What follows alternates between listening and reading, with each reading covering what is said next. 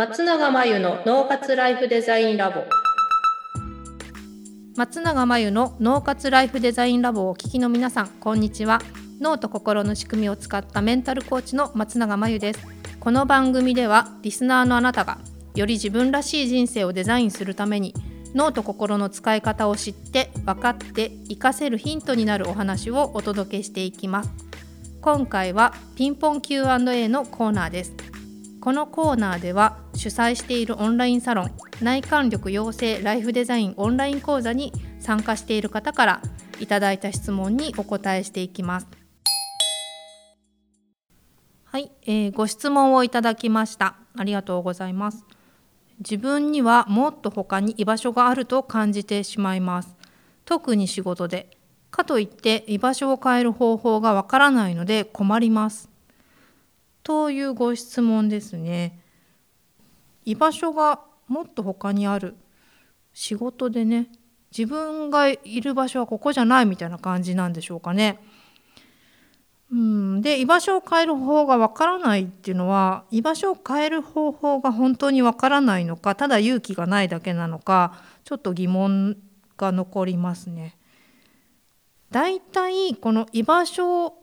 を変える方法がわからないっていうご相談をいただくケースっていうのは大抵まだ居場所を変える段階にないことが多いんですよね。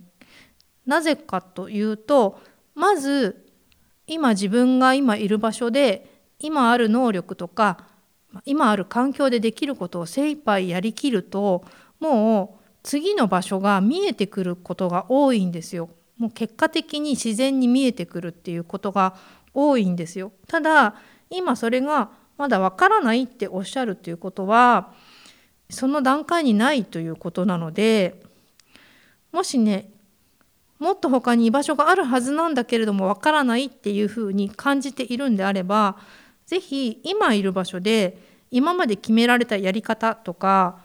今まで自分がやってきたやり方ではなく自主的に何か新しい方法を試してみたり新しいことを試してみたり他にできることがないか考えてみたり、まあ、その場所でちょっと自分ができることっていうのをやりきってみていただきたいんですよね。そうするとやりきった後にあもうここは卒業だなみたいな感覚がやってくると思いますし次に行きたい場所っていうのも見えてきたりそういったチャンスがやってきたりすると思います。ですので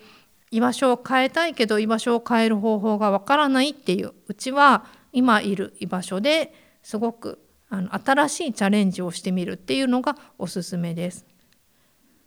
もしただ単に居場所をもう変える時期だなとか行きたい場所があるだけどただ単に勇気がなくて不安で変えるのが怖いよっていう場合はそっちのケースだったらそれはもうごく自然なことなので怖いのは当たり前不安なのは当たり前新しい場所に行く時勇気がないっていうのは、まあ、自然なことなのでそれは自分が自然な反応が起きてるな寒い場所に行ったら寒いっていうのが当たり前ですよね。